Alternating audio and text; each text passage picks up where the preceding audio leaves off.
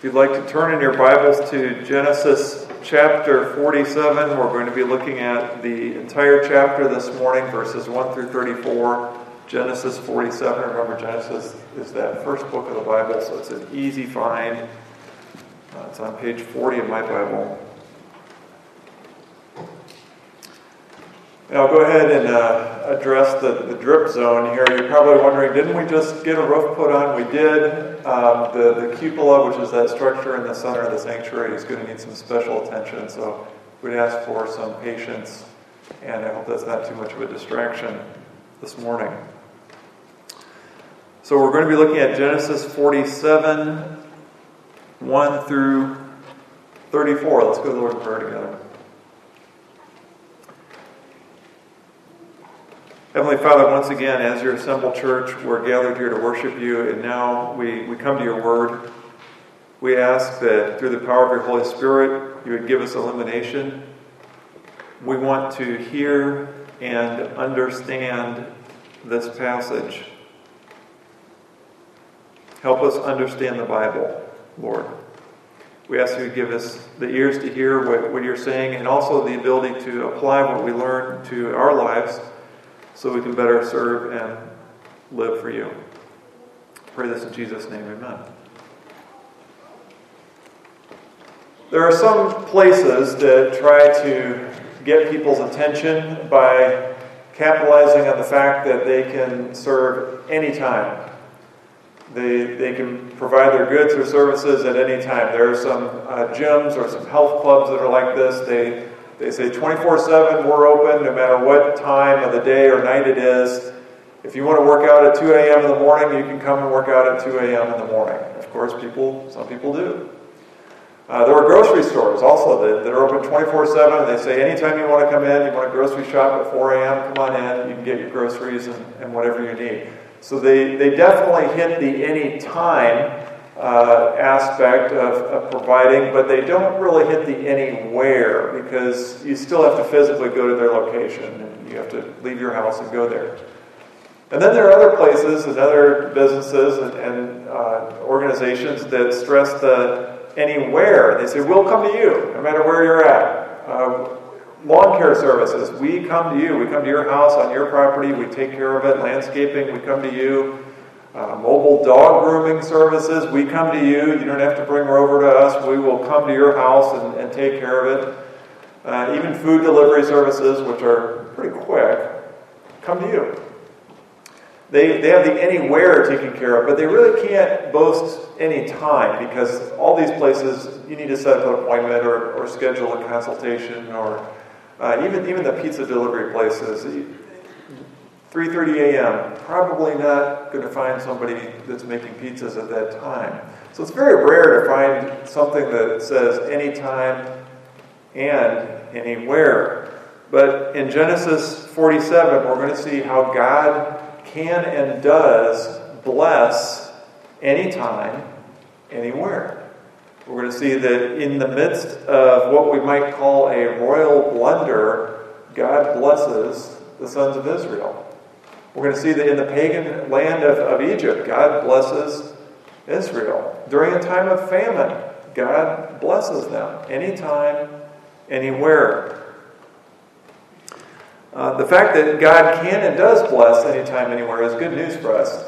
However, there is one um, thing that, that God has chosen not to do when it comes to spiritual blessings and that's going to require some explanation. So we're going to save that to the end and unpack and talk about it uh, near the end of the message.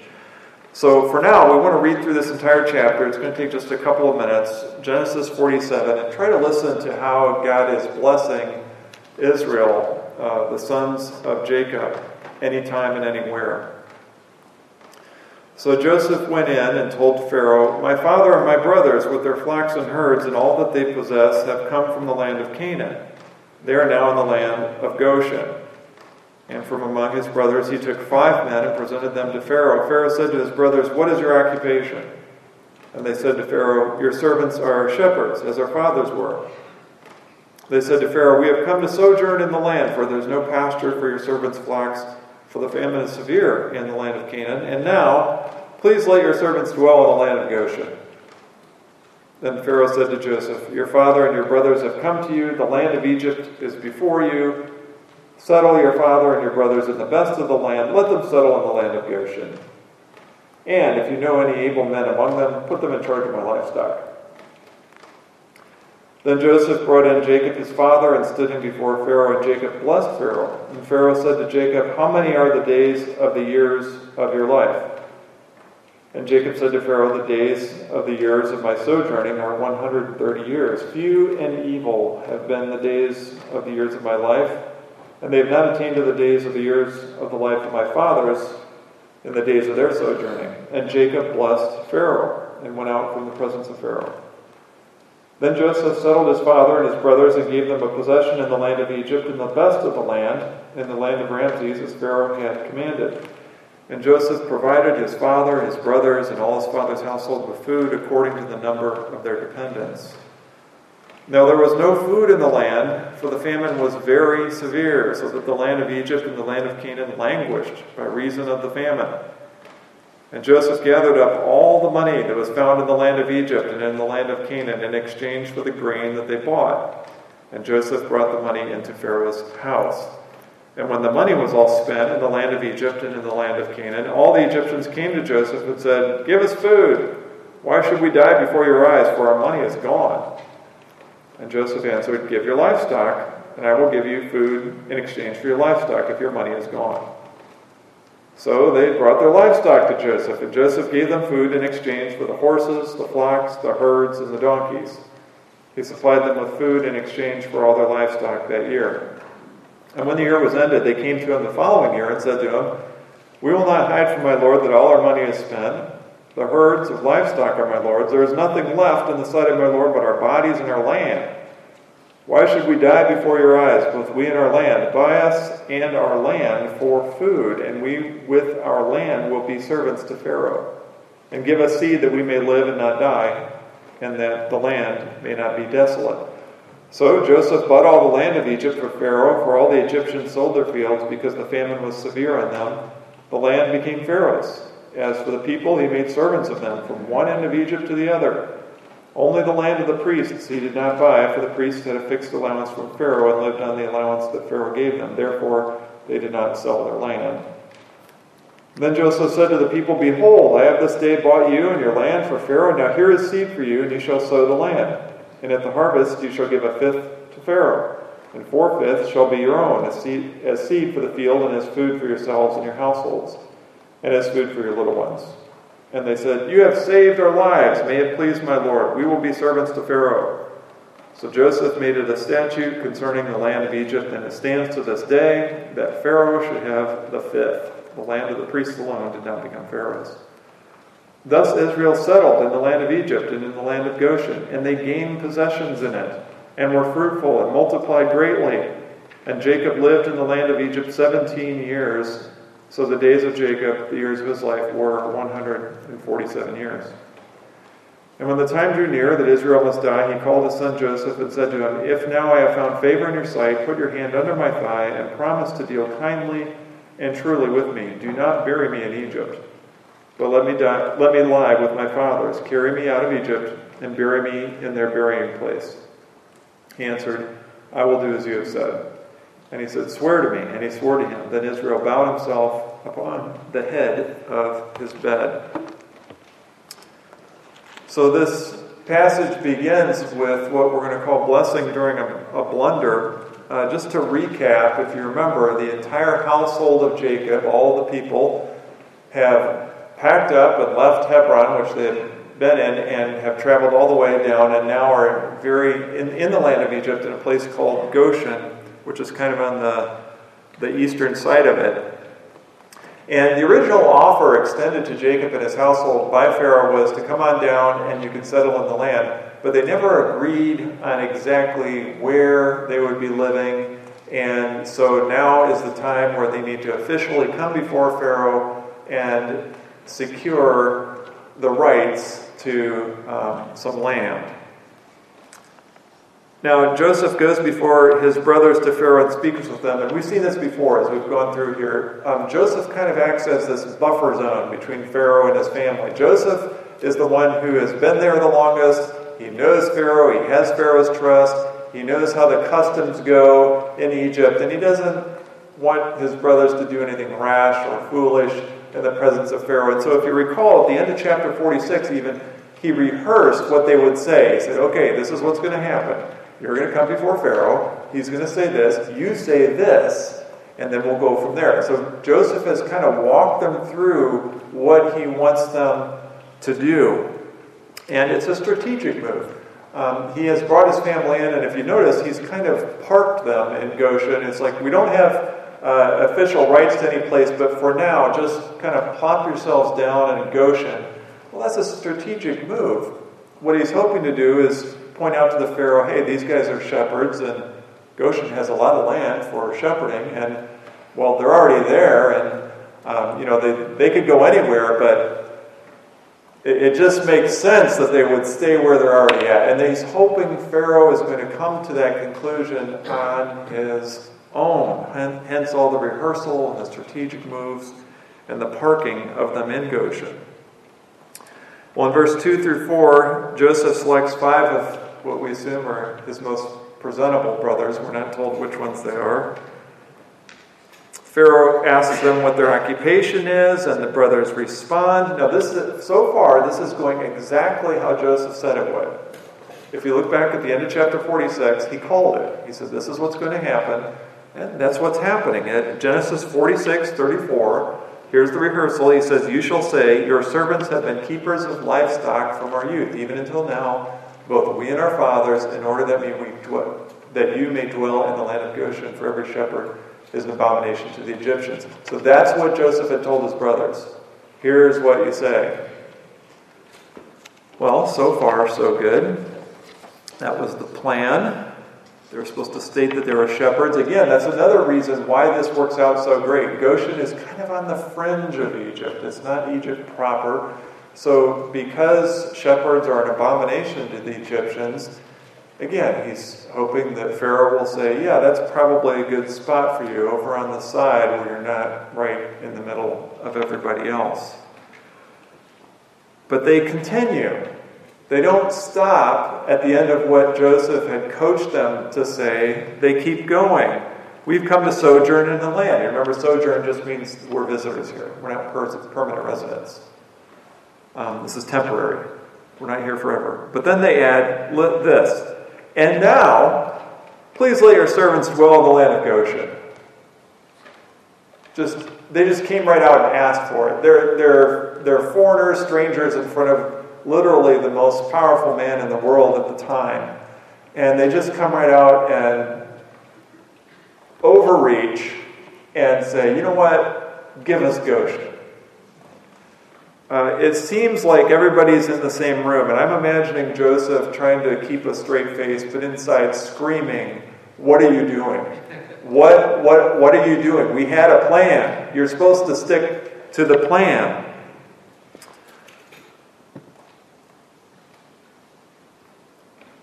The king turns and addresses Joseph, and I'm I don't know. I, imagine him holding his breath, wondering what's what, he, what is he going to say. Remember, the Pharaoh is the king, and in those days, the king did whatever he wanted. The king's word was was law, and whatever he said happened. He could execute people. He could banish people. He could throw people in prison. I mean, just he had everything at his disposal. So he turns and addresses Joseph, and he says, "Yeah, okay, um, sure." Let them settle in the land of Goshen. So the king decides to leave them set right where they are and to grant this, this overreach and what we might call a royal blunder. So again, God blesses them in Egypt anywhere, and He blesses them anytime, even in the midst of this, of this social royal blunder.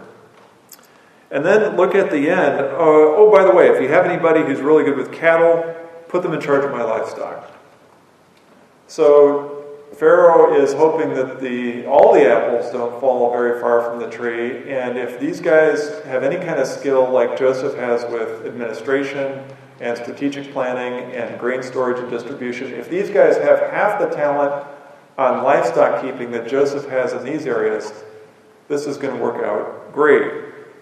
So, this turned out very well. Not only did they get the land that they wanted to settle in, but they got job offers. How's that?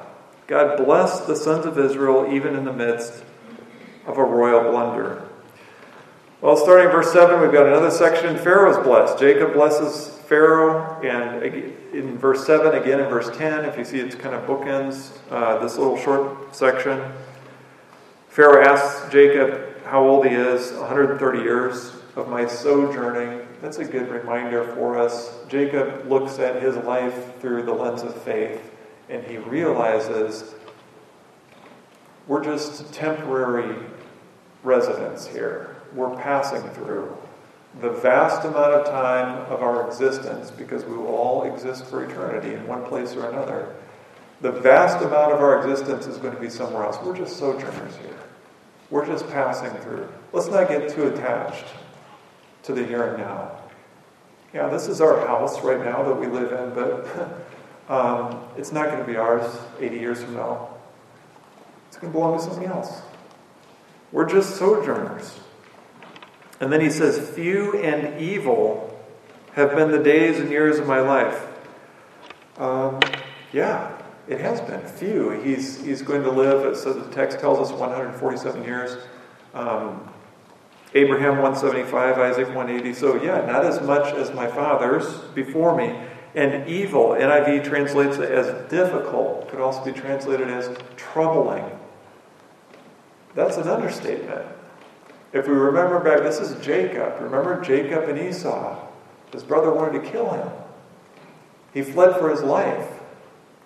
And then where did he flee to? He fled to Laban. Oh, that was that was a pleasant experience. All those years with the with the father-in-law that kept harassing him and changing the deal and, and tricking him and, and, and squeezing every little uh, piece of labor out he could out of him. And yeah, that was not a fun experience. And then remember, his sons has, have caused him headaches as well. Let's not forget the slaughtering of an entire city, Shechem.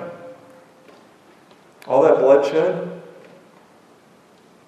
Thinking Joseph was dead all these years, imagine the, the emotional pain that Jacob has gone through. Yeah, it's not been an easy life.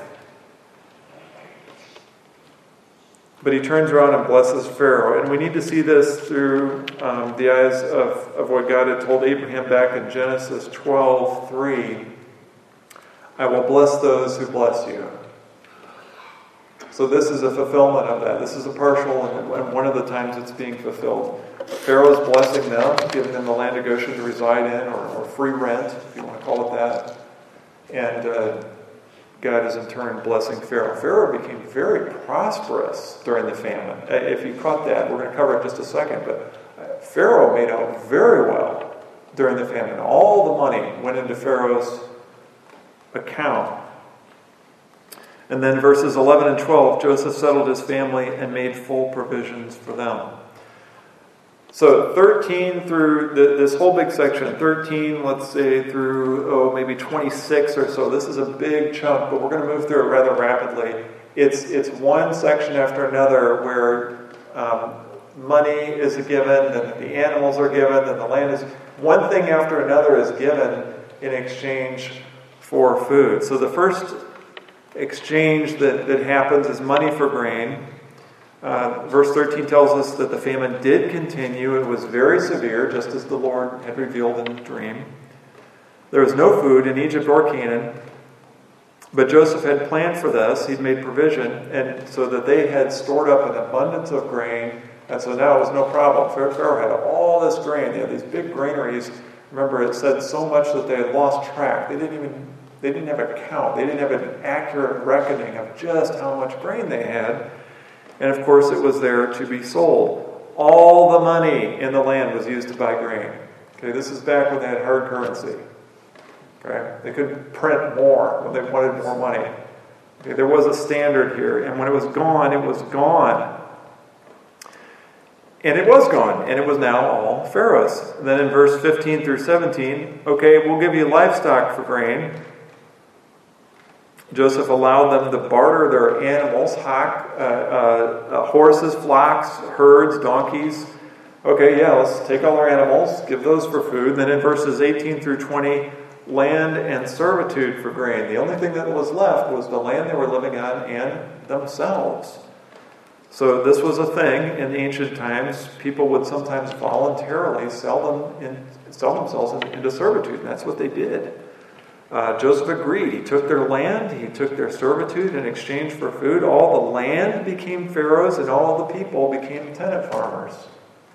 Everybody, it says, from one end of Egypt to the other, everybody just, boom, turned over their land, except for the Egyptian priests. Uh, let's clarify. It's talking about the Egyptian priests, so the pagan priests, uh, magician type people that were in Egypt. They were the ones that retained their land and, and didn't have to give it up. It was the pagan priests. And then verses uh, 27 through 28 Israel multiplied, Israel became prosperous, and, and famine during the famine too. Look at the language. It says gained possessions in it, fruitful, multiplied. Remember, God had told Jacob, I am going to make you into a nation there. There I'm going to multiply you. Where? In Egypt, in this pagan land. God blesses them once again, anytime, anywhere. They don't have to be in the promised land. They don't have to be in, in the land of Canaan. They could be in a completely foreign land, and boom, God blesses them. And He did. They gained possessions. Everybody else is selling everything they own, including themselves. And they are gaining possessions and abundance. Jacob was allowed to live another 17 years his last 17 years in Egypt with Joseph. And then in verses 29 through 31, Jacob has Joseph promise to bury him in the family tomb, and he tells him to put his hand under his thigh. If this sounds familiar, it is because we've seen it before in Genesis 24. This is where, uh, if you remember back, Abraham made his servant put his hand under his thigh and swear not to take a wife for Isaac from among the indigenous peoples, but to go back and take a wife um, from uh, the land of Canaan, or, or, from the land of the, from their family. And he did. So he makes this promise I will do as you have said. And then Israel bowed himself upon the head of his, his bed. So this is an act of worship. We're, we're envisioning um, Jacob slash Israel nearing the end of his life, doesn't have a whole lot of strength. He's going to worship God wherever he can. And right now it's just in bed. Uh, thanking God probably that he's allowed this last uh, request, and probably, um, you know, this we're in speculation zone now, but I'm, I'm imagining um, thanking God that this son that he thought was dead is now here to fulfill that promise. Anytime, anywhere, God, God blesses anytime, anywhere. Even when Joseph's brothers fail to say their lines and they overreach for the land of Goshen, God bless them. Even in a pagan land like Egypt, these, there was no reason that, that Pharaoh had to, to give them that. Uh, they were an abomination, shepherds were an abomination to the Egyptians. God bless them. During a severe famine, when everyone else around them was losing everything, God blessed them. God can and does bless anytime. Now, this is good news for us because everything in our life doesn't always work out perfectly. We don't always find ourselves in the best situations or the best time in life. We often find ourselves in difficult times or in places where we don't want to be. I think we've all committed a royal blunder or two in the past and yet God can and does bless us anytime and anywhere. This is also good news for the church, both the local churches and the church with a capital C, the church universal, that God blesses anytime, anywhere. I want to draw our attention back to the book of Acts, Acts 5 and following, just for a moment. Um, Acts 5, this is where Peter and some of the other disciples were, were arrested and beaten for proclaiming Jesus. They were teaching the gospel. They were teaching Jesus Christ. And so they were arrested and beaten. And when they were released, Acts 5 41 through 42 says this Then they left the presence of the council, rejoicing that they were counted worthy to suffer dishonor for the name. And every day in the temple and from house to house, they did not cease teaching and preaching that Christ is Jesus. So, first of all, they didn't stop just because they were beaten, they continued. Even though things were not great, uh, they weren't in the best of places, a hostile city, Jerusalem at the time, and a hostile time.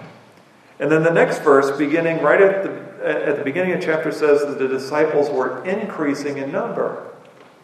And then if we track along into chapter 7, we see that's where Stephen is, is stoned. He gives his testimony, the historical review, and then, and then uh, indicts the leaders. Um, and then he's stoned to death. But then the next several chapters after that, um, the Bible lays out how the proclamation of God and the receiving of, of new believers increased. And so when we look at, at Acts, we see the same thing happening here. And I think the point to, to draw from all that is that God was blessing the church with bold proclamation and the receiving of new people being called into the kingdom in the midst of a hostile time and a hostile location. God was blessing anytime, anywhere. Does this have any relevance for today? For the church at large or even local churches? I think it does. Here's, here's an example. This is just one example. In 1994, a, a minority of people in the United States were supportive of homosexual behavior. In 1994, a minority. But of course, in 2015, Supreme Court decision opened the gates for same sex marriage. Now, at that point, and of course today, we have a majority of people in the United States that are in favor of homosexuals' behavior and of supportive in general. Those are the facts. That's just where we're at in our country right now. Complete flip flop in 20 years. Now, of course, Scripture hasn't changed, but public opinion has. And the church finds herself living in this time, in this place. We're not 20 years ago, we're, we're today in 2021. And I think we can agree that there's only going to be increased pressure to, to go along and to conform to the cultural narrative, to the secular worldview. There's only going to increase persecution against the church and anyone who doesn't fully embrace the narrative and the worldview. But God can and does bless any time and anywhere. So I don't want us to get discouraged about where we happen to find ourselves this time in this place in America. God can very much still bless the church with bold proclamation of the gospel of Jesus Christ and the receiving of new believers into his kingdom. Now, at the beginning of the, the message, I said that there was uh, one thing that God chooses not to do in regards to spiritual blessing, and it takes some unpacking. So let's talk about that right now. Even though God blesses any time and anywhere, He does not bless anyone with the spiritual blessings that are found in Christ. Now, it's true that God often chooses to, chooses to bless unbelievers. we look at example in our text, Pharaoh was not a believer in, in Yahweh God the God of Israel, he was a pagan. He believed in a multiple, uh, multiplicity of gods. He believed in, believed in uh, uh, you know, polytheism. There was a, the God of the Nile, there was the God of the crops, the God of the harvest, the God of fertility. There were all kinds of gods. He didn't believe in God, yet God blessed him. Yeah, no, no problem. With, with material, physical, temporal blessings. Sure. We're not going to deny that. If we look around today, there are all kinds of um, unbelievers um, who are rich and famous, who have been blessed with um, wealth and, and success or physical strength or beauty. Sure, yeah, we're not denying that. However, God is very selective on who He pours out His spiritual blessings on, His saving grace, the indwelling presence of the Holy Spirit the forgiveness of sins, life everlasting. Those spiritual blessings, he's very selective. They're not given to just anyone. They're only given to his elect, those who are effectually called and regenerated by the Holy Spirit and justified. They're given to believers in Christ. That's who the spiritual blessings are given to believers in Christ. Not to anyone else. And I'm going to list through a couple, we're going to just rip off a couple of, of scripture cross references here. And the point of the multiple references is to show the repeated emphasis on the fact that we don't, we're, we're not born sons and daughters of God, we become sons and daughters of God. So let's look at John 1 12. It says, But to all who did receive him, who believed in his name, he gave the right to become children of God, who were born not of blood, nor the will of the flesh, nor the will of man, but of God. Galatians 3:26 For in Christ Jesus you are all sons of God through faith. Ephesians 1:5 He predestined us for adoption as sons through Jesus Christ according to the purpose of his will. And then John 12:36 While you have the light, believe in the light that you may become sons of light. And before we think that uh, we've got the, the sons of, of God in Christ, and then everybody else is just kind of, you know, at large or some kind of neutral category, or, you know, they'll be okay in the end. Scripture, again, goes out of its way to tell us no, there's only two categories. John 8, 44 through 47. You are of the father, your devil, and your will is to do your father's desire. Whoever is not of God hears the words of God. Or, excuse me, whoever is of God hears the words of God. The reason why you did not hear them is that you are not of God. 1 John 3 9 through 10. No one born of God makes a practice of sinning, for God's seed abides in him, and he cannot keep on sinning because he has been born of God. By this it is evident who are the children of God and who are the children of the devil. Whoever does not practice righteousness is not of God, nor is the one who does not love his brother. Again, making a practice of sinning. That doesn't mean an absence of sin. Of course, no one has an absence of sin, but it's someone who walks in it and makes a practice of it. Anytime, anywhere.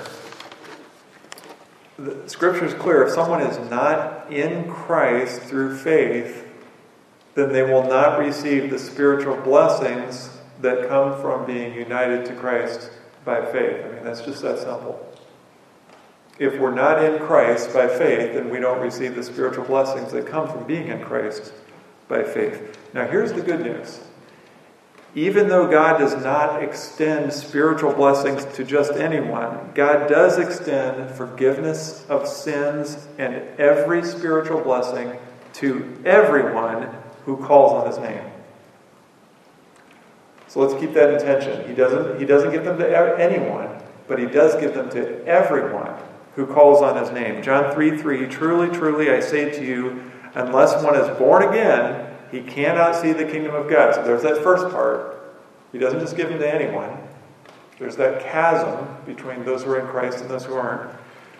That's the dividing line. But then John 3 16 through 18 For God so loved the world that he gave his only Son, that whoever believes in him should not perish but have eternal life. Whoever believes in him is not condemned but whoever does not believe in is condemned already because he has not believed in the name of the Son of God.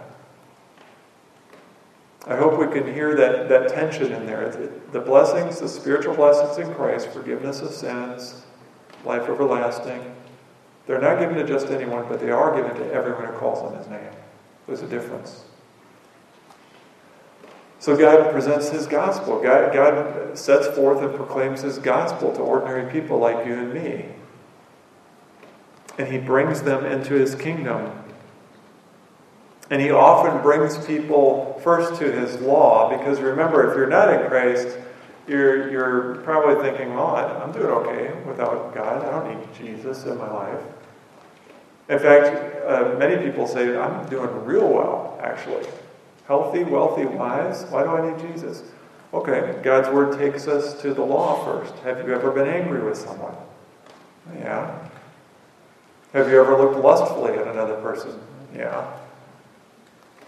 Have you ever taken something that doesn't belong to you, even something small? Sure. Have you ever lied or, or not completely told the truth in every single situation throughout your entire life? Yeah. Have you ever desired, coveted something that doesn't belong to you? Yeah. Okay. Well, we've just taken you through half the table of law those, are the last five commandments in the Ten Commandments. Every single person has broken them. We are lawbreakers. lawbreakers before God. And we can try to brush it off, but here's the thing God has written that law in our hearts. So even if externally we're saying, no, I'm, I'm a good person, I'm not that bad, inwardly we know, yeah, I have done those things. We know we've sinned. So then God provides Jesus Christ, and He sets forth Jesus, and He said, okay, here, He says, here's my son. He didn't do any of those things. He's never been angry at anyone. Uh, he's, he's never uh, murdered anyone. He's never committed adultery. He's never looked lustfully at anyone. He's never stolen anything. He's, he's always told the truth. There's no lie found in him. He's never coveted. He has perfectly obeyed God's law. That's what God demands and, and has to have. Jesus has it. And so he, he, he tells us if you turn to Jesus in faith, if you put your trust in Him, God will take that perfect righteousness that He demands and that Jesus alone has and will credit it to you. It's called imputed righteousness. It's not ours. We're the sinners. I'm a sinner. It, it's not my righteousness. As, as Elder Angel Contreras read this morning, a righteousness that is not my own, but from God. A righteousness that is from God through faith in Jesus Christ. That's what that verse in Philippians is talking about. So God credits that perfect righteousness to, to the person who turns to Him in faith. And then He says, and the payment that Jesus made on the cross, that's what all that's about. His blood on the cross, that's payment. That's the, the penalty for sin being poured out on Jesus. When you turn to Jesus in faith, God accepts that payment on your behalf, so He doesn't have to punish you. The penalty for sin is, is death, eternal death. So God brings us His gospel. If we want to know how to be made right with God, if we want to know how to become sons of God in Christ, that's how. It's through faith. It's not through becoming a better person or living a good life, doing enough good deeds to balance out the scale so in the end God will look favorably upon us. It doesn't work. We're sinners. and He saves people. Anytime, anywhere. Doesn't make a difference. Anytime. How about right now? Anywhere. How about here? God saves people through the ordinary means of the proclaiming of His gospel and the Holy Spirit working on people's hearts, convicting, convicting them of their sin, and having them turn towards Jesus in faith.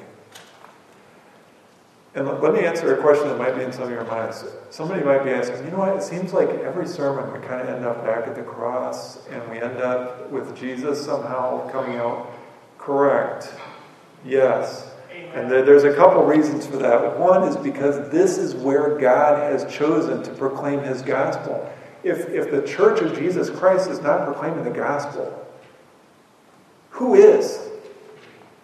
So we make it our aim to proclaim the gospel. And second of all, I, heard a very seasoned pastor give this testimony one time. He said, this is at the end of his ministry. He said, after 35, 40 years in, in various churches, he said, I got to tell you, I have had the privilege of seeing lots of people come to Christ. Nine times out of ten, they are church members.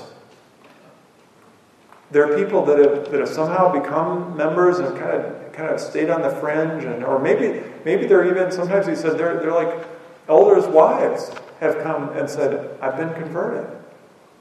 Officers.